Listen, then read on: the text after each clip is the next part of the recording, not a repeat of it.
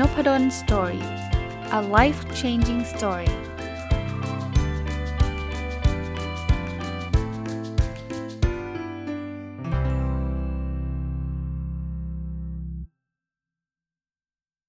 สวัสดีครับยินดีต้อนรับเข้าสู่ Nopadon Story Podcast นะครับก็ช่วงนี้น่าจะเป็นช่วงที่ใกล้ปีใหม่มากแล้วนะครับตามประเพณีนะผมเป็นคนที่ชอบอ่านหนังสือเนี่ยแล้วแต่ละปีเนี่ยก็ได้อ่านหนังสือจำนวนไม่น้อยปีนี้ก็หนึ่งร้อยหกสิบกว่าเล่มนะจากจาก โอ เค อาร์ Track มานะครับโดยประมาณนะครับผมก็จะคัดเลือกหนังสือที่ผมชอบที่ผมได้อ่านในปีนี้เน้นตรงนี้นะอาจจะไม่ใช่หนังสือที่ออกในปีนี้นะเป็นหนังสือที่ได้อ่านในปีนี้ถึงแม้ว่าปีนี้ผมจะ track หนังสือจำนวนหนังสือที่ผมอ่านทั้งหมดใน โอ เค อาร์ นะครับคือทั้งไทยและอังกฤษคือที่ผ่านมาในอดีตเนี่ย track เฉพาะจำนวนเล่มที่อ่านเป็นภาษาอังกฤษภาษาไทยไม่ได้ track ก็เลยประมาณประมาณเอาแต่ปีนี้ track ทั้งไทยและอังกฤษแต่ว่าเอ่อผม record ชื่อหนังสือใน Goodreads เนี่ยจะ record เฉพาะชื่อภาษาอังกฤษเพราะฉะนั้นก็ตามประเพณีที่ผ่านมาเหมือนกันนะครับหนังสือที่ผมเลือกมาว่าเป็นหนังสือที่ดีแล้วผมชอบที่สุดในปีนี้จึงเป็นหนังสือภาษาอังกฤษทั้งสิ้นแต่บางเล่มมีแปลไทยนะครับแต่ผมอ่านเป็นภาษาอังกฤษนะครับส่วนไอ้เล่มไทยเนี่ยก็มีหลายเล่มนะแต่ผมก็ไม่ได้ไม่ได้จดไว้เล่มไทยเนี่ยอังกฤษผมอ่านไว้ห้าสิบสองเล่มซึ่งซึ่งผมตั้งเป้าใน Goodreads ไว้ว่าผมจะอ่านห้าสิบสองเล่มส่วนเล่มไทยเนี่ยผมไม่ได้ไม่ได้เอ่อจดไว้แต่ว่าถ้ามันหนึ่งร้อยหกสิบเล่มอ่ะลบห้าสิบสองมันก็ประมาณหนึ่งร้อยสิบเล่มอ่ะโดยประมาณนะโดยประมาณแต่ว่าไม่ได้จดไว้นั้นผมขอเลือกมาสิบเอ็ดเล่มบางคนบอกทำไมเลือกไม่เลือกท็อปสิบก็มันชอบสิบเอ็ดก็เลือกสิบเอ็ดนะครับจริงๆไม่ได้ปีที่แล้วจำได้ว่าก็เลือกไปสิบเอ็ดเล่มเหมือนกันคือผมเลือกอันที่ชอบอ่ะไม่เป็นไรไม่ไม่สิบไม่จำเป็นต้องเป็นสิบก็ได้นะครับเลือกสิบเอ็ดเล่มคือถ้ามันเหลือเจ็ดเล่มผมก็เลือกเจ็ดเล่มถ้ามันสิบห้าก็สิบห้านะครับแล้วที่กำลังจะเล่าไม่ได้เรียงตามลำดับความชอบนะครับก็ก็นึกขึ้นมาได้ครับก็จดไว้จดไว้จดไว้นะครับคือกลับไปดูเรคคอร์ดตัวเองนะอ่ะเล่มแรกนะครับเล่มแรกที่ผมชอบเนี่ยชื่อหนังสือชื่อ The Comfort Book ของ Matt Haig เล่มนี้ผมรีวิวไปแล้วเรียบร้อยนะครับรีวิวไปแล้วเรียบร้อยเป็นเล่มที่เขียนโดยคุณ Matt Haig ถ้าผม refer อีกนิดนึงก็คือคุณ Matt Haig เนี่ยเอ่อเขาเป็นคนเขียนหนังสือหลายเล่มที่ผมตามอ่านมานะครับ The Reason to Stay Alive ก็ก็เขียนนะครับ The Midnight Library ก็เขียนนะครับแต่ในบรรดาทั้งหมดที่เขาเขียนที่ผมได้อ่านนะตอนนี้กำลังนั่งอ่านอีกสองเล่มที่เขาเขียนอยู่เนี่ยเล่มที่ชอบที่สุดตอนนี้ก็คือ The Comfort Book หนังสือ Comfort Book มันเป็นอารมณ์ไหนนะถ้าฟังผมรีวิวไปแล้วน่าจำได้ถ้ายังไม่ฟังก็ตอนนี้สั้นๆนะคงรีวิวยาวไม่ได้หรอกเพราะว่าเรามีทั้งสิบเอ็ดเล่มนะคือ Comfort The Comfort Book เนี่ยเป็นหนังสือที่ Matt Haig เนี่ยเขาเขาเขียนคล้ายๆเป็นไดอารี่ส่วนตัวสอนให้ตัวเองรู้สึกดีขึ้นนะเวลาเขารู้สึกดาวอ่ะเขาเขาเจอเคล็ดลับเจอเทคนิคเจอวิธีการคิดอะไรต่างๆเนี่ยเขาก็เขียนช็อตโน้ตไว้สั้นๆยาวบ้างสั้นบ้างอย่างนี้แล้วกันบางทีก็เป็นเรื่องเหตุการณ์ต่างๆแต่มันเป็นบทเรียนสอนเขาอะผมหยิบมาอ่านแล้วผมได้บทเรียนเพียบเลยแล้วเพื่อนๆผมหรือคนที่ผมรู้จักใน Facebook อะไรเงี้ยนะเวลาเขารู้สึกดาวรู้สึกแย่ผมบอกลองไปเอาเอาหนังสือเล่มนี้อ่านสิแล้วช่วยบางคนก็บอกมันช่วยจริงนะนะครับเอ่อหนังสือพวกนี้เนี่ยน่าจะมีจำหน่ายในไม่กินนกวินิยะก็อ่าร้านในอินนะก็อาจจะมีบางอันที่ผมสั่ง Amazon ก็ได้ผมจำไม่ได้แต่ว่าส่วนใหญ่น่าจะมีนะครับอันแรกอันแรกคือ The Comfort Book นะครับเล่มที่สองครับชื่อว่าเด็กอ่าชื่อว่า Effortless อันนี้ผมก็รีวิวไปแล้วนะครับคนเขียนคือคุณ Greg McKeown ผมรู้จักคนนี้จากหนังสือเล่มแรกของเขานะครับที่เขาเขียนหนังสือชื่อ Essentialism ซึ่งหนังสือเล่มแรกเนี่ยผมไม่ได้เอามาลิสต์นี้อยู่ในลิสต์นี้เพราะว่าอ่านไม่ได้อ่านในปีนี้เล่มนั้นก็ชอบมากนะรู้สึกจะอ่านปีที่แล้วEffortless เนี่ยมันคล้ายๆเป็นภาคต่อของ Essentialism Essentialism เนี่ยมันคือเราต้องโฟกัสทำสิ่งเดียวให้มันดีที่สุดอารมณ์อย่างนั้นแต่ Effortless เขาบอกว่าบางทีเนี่ยเราโฟกัสแล้วเราก็เบิร์นเอาท์เขาบอกเรามีวิธีคิดวิธีทำงานที่มันไม่จำเป็นต้องเอาแรงไปแลกอารมณ์คือคนชอบมีความเชื่อว่าถ้าจะสำเร็จต้องลำบากเขาบอกไม่จริงไอ้ที่เราลำบากหลายๆครั้งมันไม่จำเป็นต้องลำบากแต่คุณไปลำบากเองอ่านแล้วได้ไอเดียเพียบเลยนะครับที่เราสามารถจะทำให้เราสำเร็จได้ด้วยแล้วไม่ต้องเหนื่อยด้วยเขาบอกเหมือนเข็นหินขึ้นทางชันน่ะมันเหนื่อยเข็นหินลงลงทางชันเหมือนกันเนี่ยมันจะไม่เหนื่อยหินตัวเดียวกันนี่แหละมันแค่ต้องเปลี่ยนวิธีการเท่านั้นเองอันนั้นคือเล่มที่สองนะเล่มที่สามเล่มนี้ยังไม่รีวิว เหตุผลเพราะว่าเดี๋ยวจะเอามารีวิวเป็นตอนคือรีวิวรีวิวเป็นทั้งเล่มทีเดียวไม่ได้แน่นอนครับเล่มที่สามอ่านจบแล้วค้างไว้อยู่ค้างไว้คือยังไม่ได้หยิบมารีวิวนะคือ one thousand plus little habits of happy successful relationships คนเขียนคือคุณ Mark and Angel Chernoff ถ้าใครจำได้นะมันจะมีหนังสือเล่มหนึ่งที่ผมเอามารีวิวแบบ สองถึงสาม ปีเลยแหละคือว่างเมื่อไหร่ก็จะหยิบบางบทบางตอนมาเล่าให้ฟังคนเขียนคนเดียวกันคู่เนี้ย Mark Angel Chernoff เนี่ยวันเราอันนั้นคือชื่อคล้ายๆกัน one thousand plus little thing happy successful people do differently ถ้าใครจำได้นะผมรีวิวไว้หลายตอนมากไอ้เล่มนี้ก็คล้ายๆกันแบบนั้นแต่เขาพูดถึง successful relationship อ่านจบเรียบร้อยครับดีมากผมชอบคือมันจะเป็นบทสั้นๆๆแต่ว่ามันมีแบบเจ็ดวิธีแปดวิธีสิบวิธีแนวๆกึ่งๆ how to แต่ว่ามันมันได้ประโยชน์นะแต่อันนี้ติดไว้ก่อนเพราะว่าตอนนี้มีหนังสือแบบที่เป็นเล่มๆจะรีวิวเนี่ยเพียบเลยเดี๋ยวค่อยๆทยอยเล่มนี้คงทยอยมารีวิวนะครับคงไม่ได้รีวิวตอนเดียวจบแน่ๆนะครับอันนี้เป็นเล่มที่สามนะเล่มที่สี่อันนี้จะเป็นชุดของนักเขียนคนโปรดแต่น่าแปลกนะว่าผมรู้จักคนนี้มานานแต่ว่ากลับไม่เคยอ่านหนังสือเขาเลยนะได้ยินชื่อได้ยินชื่อได้ยินชื่อแต่พออ่านเล่มนี้ปุ๊บเนี่ยตามมาอ่านทุกซีรีส์เลยแล้วแล้วติดอันดับผมหมดเลยอ่านเล่มนี้คือชื่อ Origin Original จำได้ใช่ไหมครับใครเขียนAdam Grant นะครับ Adam Grant เนี่ยเป็นอาจารย์ที่ผมชื่นชอบเป็นอาจารย์ทางด้าน Business School เนี่ยคือเป็นอาจารย์แบบฟิลเดียวกับผมเนี่ยแต่ว่าท่านท่านไม่ได้ทำเรื่อง โอ เค อาร์ วัดผลอะไรนะแต่ว่าคล้ายๆกันคืออยู่ใน Business School แล้วอยู่ใน ยู ท็อป ของโลกคือ University of เอ่อ Pennsylvania Wharton นะเขาเรียก Wharton Business School นะครับอันนี้คืออยู่อันดับท็อปๆแบบอันดับท็อปห้าของโลกเลยในในฟิลนี้นะครับเขียนหนังสือได้ชอบมากเลยคือคือผมอาจจะเป็นอาจารย์มหาวิทยาลัยด้วยก็เลยแบบมีความคิดแบบอยากเขียนให้ได้แบบอาจารย์อดัมแกรนท์นี่แหละคือไม่ได้เขียนลอยๆครับเอางานวิจัยที่ตัวเองทำเนี่ยมาแชร์หรือเป็นงานวิจัยท่านอื่นแต่ว่าเป็นอยู่ในฟิลของตัวเองนี่แหละเอามาแชร์แล้วเรียบเรียงเป็นเรื่องราวออริจินอลก็คือตามชื่อคือพยายามอธิบายว่าทำไมคนเราถึงมีความคิดที่มันแตกต่างมีความคิดที่เป็นออริจินอลอ่ะคือไม่ใช่คิดแบบก๊อปปี้ชาวบ้านเข้ามามันมันมีวิทยาศาสตร์อยู่ behind the scene นั่นคือนั่นคืออ่านหนังสือเล่มที่สี่ที่ผมชอบไหนๆชุดอดัมแกรนท์ละเอามาให้หมดเนี่ยเล่มที่ห้าคือ Give and Take อันนี้ก็กับอดัมแกรนท์มาพออ่าน Original จบปุ๊บว้าวเฮ้ยผมไปอยู่ไหนมาวะรู้จักชื่ออดัมแกรนท์มาตั้งนานทำไมไม่ได้อ่านหนังสือเขาก็เลยไปกวาดหนังสืออดัมแกรนท์มาอ่านอีก Give and Take อดัมแกรนท์ซึ่งเป็นโปรดิวเซอร์ที่มอร์ตันที่เมื่อกี้เล่าให้ฟังเนี่ยพูดถึงหลักการว่าคนเรามันมีสามประเภทมันมีเป็นพวกเทคเกอร์แมทเชอร์แล้วก็กิฟเวอร์เทคเกอร์คือจะเอาอย่างเดียวอ่ะไม่ค่อยให้อ่ะยังได้รับมากกว่าที่จะให้แมทเชอร์นี่คือให้กับรับเท่าๆกันส่วนกิฟเวอร์คือคนที่ให้มากกว่ารับเขาบอกว่าถ้าเกิดเราให้อย่างถูกวิธีนะต้องไปอ่านหนังสือนะมันมีให้ให้แล้วเจ๊งก็มีนะแต่ให้แล้วอย่างถูกวิธีเนี่ยเราจะประสบความสำเร็จที่สุดในบรรดาสามกลุ่มเนี่ย Giver จะประสบความสำเร็จมากกว่า Taker และ Matcher แต่มันต้องมีวิธีการให้นะไม่ใช่ว่าให้แบบสุ่มสี่สุ่มห้านะเอ้ยอ่านแล้วแบบชอบตรงจริตตรงจริตเพราะชอบให้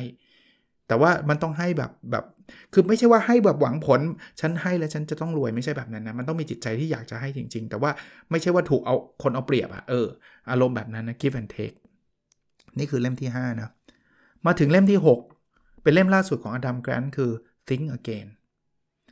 เล่มนี้ก็เป็นอีกเล่มหนึ่งที่สอนให้เราคิดใหม่ตามชื่อคิดอีกครั้งคือบางทีเนี่ยเราเราไปยึดติดคำว่า Think Again มันเหมือนกับว่าเราคิดว่าความคิดนี้มันถูกอ่ะแต่จริงๆเราไม่เคย question ความคิดนี้แล้วเราก็ทำอะไรผิดๆมันตลอดจากความเชื่อว่ามันถูกนั่นเองเขาบอกว่าเราต้องมีวิธีการคิดแบบเป็นนักวิทยาศาสตร์คอนเซปต์หลายๆอันที่ผมก็ชอบนะครับเช่นเช่นการที่เราเป็นคนที่อ่อนน้อมถ่อมตนแต่ต้องมั่นใจเออไม่ใช่อ่อนน้อมถ่อมตนแบบว่าฉันไม่เก่งฉันไม่เก่งไม่ใช่มั่นใจแต่มันไม่ใช่โอ้อวดอย่างเงี้ยอยู่ในหนังสือ Think Again รีวิวไปหมดแล้วเอ่อ Original น่าจะรีวิวแล้วด้วยนะครับ Give and Take รีวิวแล้วแน่ๆนะครับ Think Again รีวิวแล้วแน่ๆนะครับไม่น่าจะพลาดนะครับอันนี้เล่มที่เท่าไหร่แล้วล่ะเล่มที่หกเลยใช่ไหมเล่มที่เจ็ด Indistractableคนเขียนคือคุณเนอร์ยียาวใครคุณคุณชื่อนี้ป่ะครับเนอร์ยียาวเนี่ยเขียนหนังสือชื่อว่า Hook H O O K E D อ่ะ Hook เขียนก่อนหน้านี้นะผมผมอ่านจบแล้วก็ชอบแต่ว่าเล่มนั้นไม่ได้อ่านในปีนี้นะครับเอ่อมาอ่านหนังสือเล่มนี้ในปีนี้ชอบอีกเหมือนกันแต่เป็นคนละมุมกัน Indistractable ก็คือไม่ให้เอาอะไรมา distract ตัวเรา distract คือทำให้เราค่อยเขวออกไปอ่ะคือเอาไหนๆพูดแล้วพูดต่ออีกนิดนึงหนังสือที่ชื่อว่า Hook เนี่ยนะเขาบอกว่าจะทำยังไงในฐานะที่คุณเป็นสตาร์ทอัพเนี่ยให้ลูกค้าเนี่ยติดติดกับเราอ่ะมาใช้แอปเราแล้วแล้วติดอยู่ในแอปเราอย่างเงี้ยแต่ Indistractable เนี่ยมองในมุมของคนใช้ว่าทำยังไงคุณถึงจะสลัดหลุดพวกนี้เพราะว่าชีวิตนี้เราโหเล่น Facebook ไถ Instagram เล่น ไลน์ เล่น Twitter ติดกันหนึบเลยแล้วเราก็ทำงานไม่เสร็จถ้าคุณอยากทำงานให้ดีให้เสร็จคุณต้องรู้จักหลุดออกจากกับดักพวกนี้หนังสือมันมันมาคนละมุมอ่ะนึกออกไหมมุมแรกกับมุมบริษัททำให้ลูกค้ามันติดมุมนี้คือมุมผู้ใช้ทำให้ไม่ติดอ่ะอ่านแล้วชอบนะครับก็เล่มที่เล่มถัดไปเล่มที่แปดแล้วแถมเลยละกันเพราะว่าคนเดียวกันเขียนกับเล่มที่เก้าต่อกันเลยนะ Creative Mischief นะครับเขียนโดย Dave Trott เล่มที่แปดแล้วเล่มที่เก้า The Power of Ignorance Dave Trott เหมือนกันเอ่อเล่มเล่มเล่มจริงๆ Dave Trott ออกมาหลายเล่มนะแต่ว่าสองเล่มนี้เป็นสองเล่มที่ผมได้อ่านในปีนี้แล้วชอบเหมือนเหมือนเดิม Dave Trott ก็เป็นนักเขียนคนโปรดของผม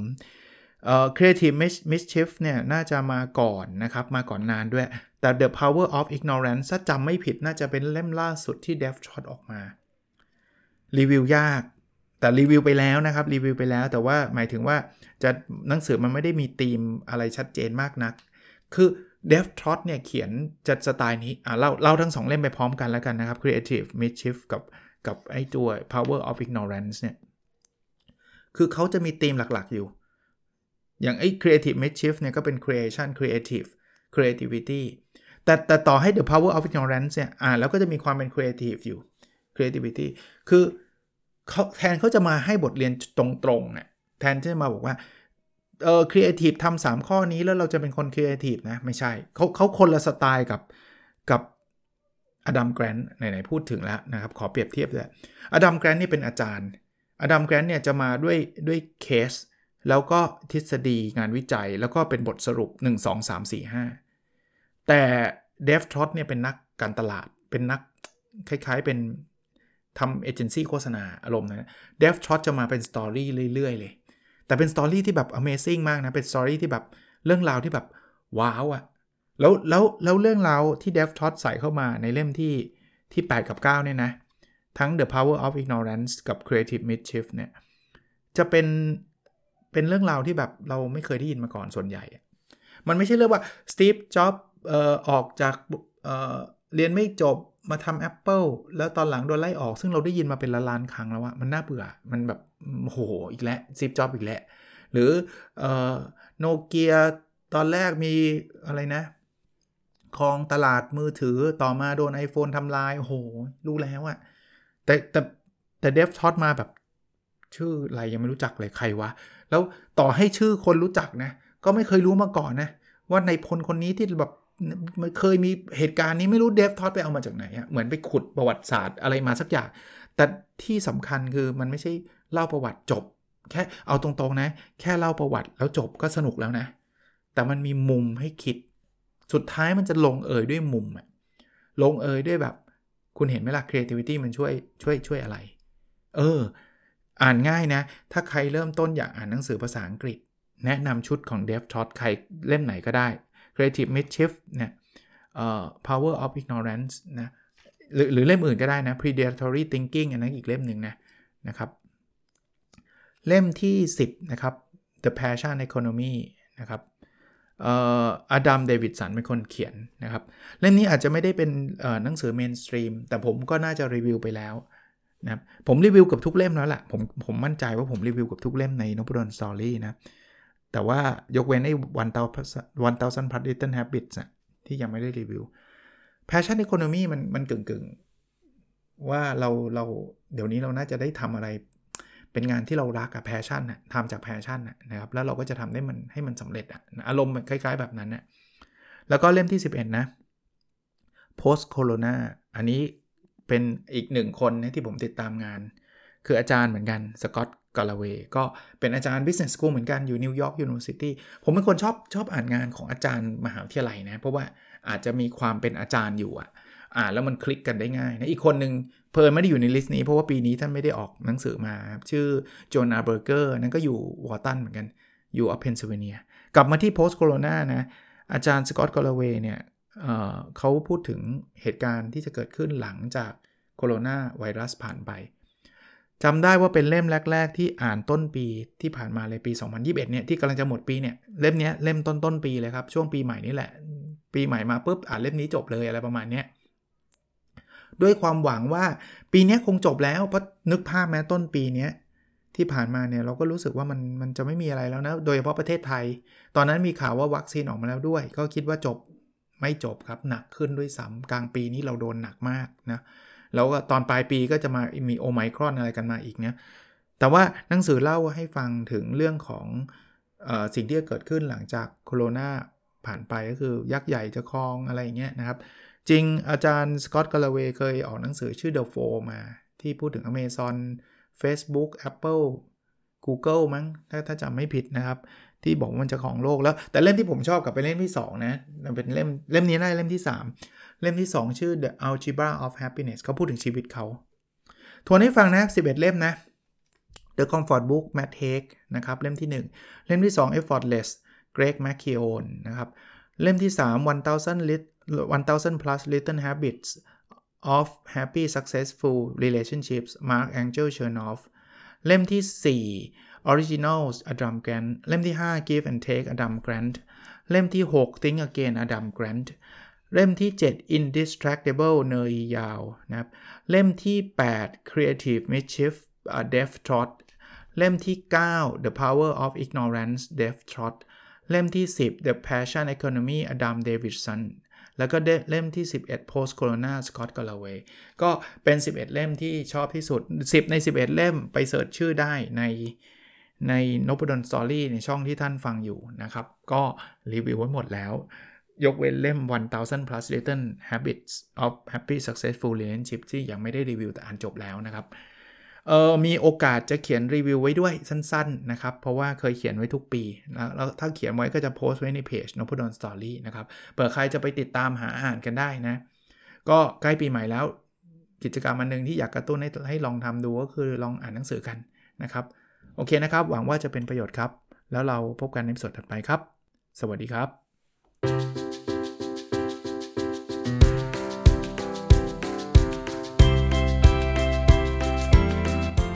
Nopadon Story a life changing story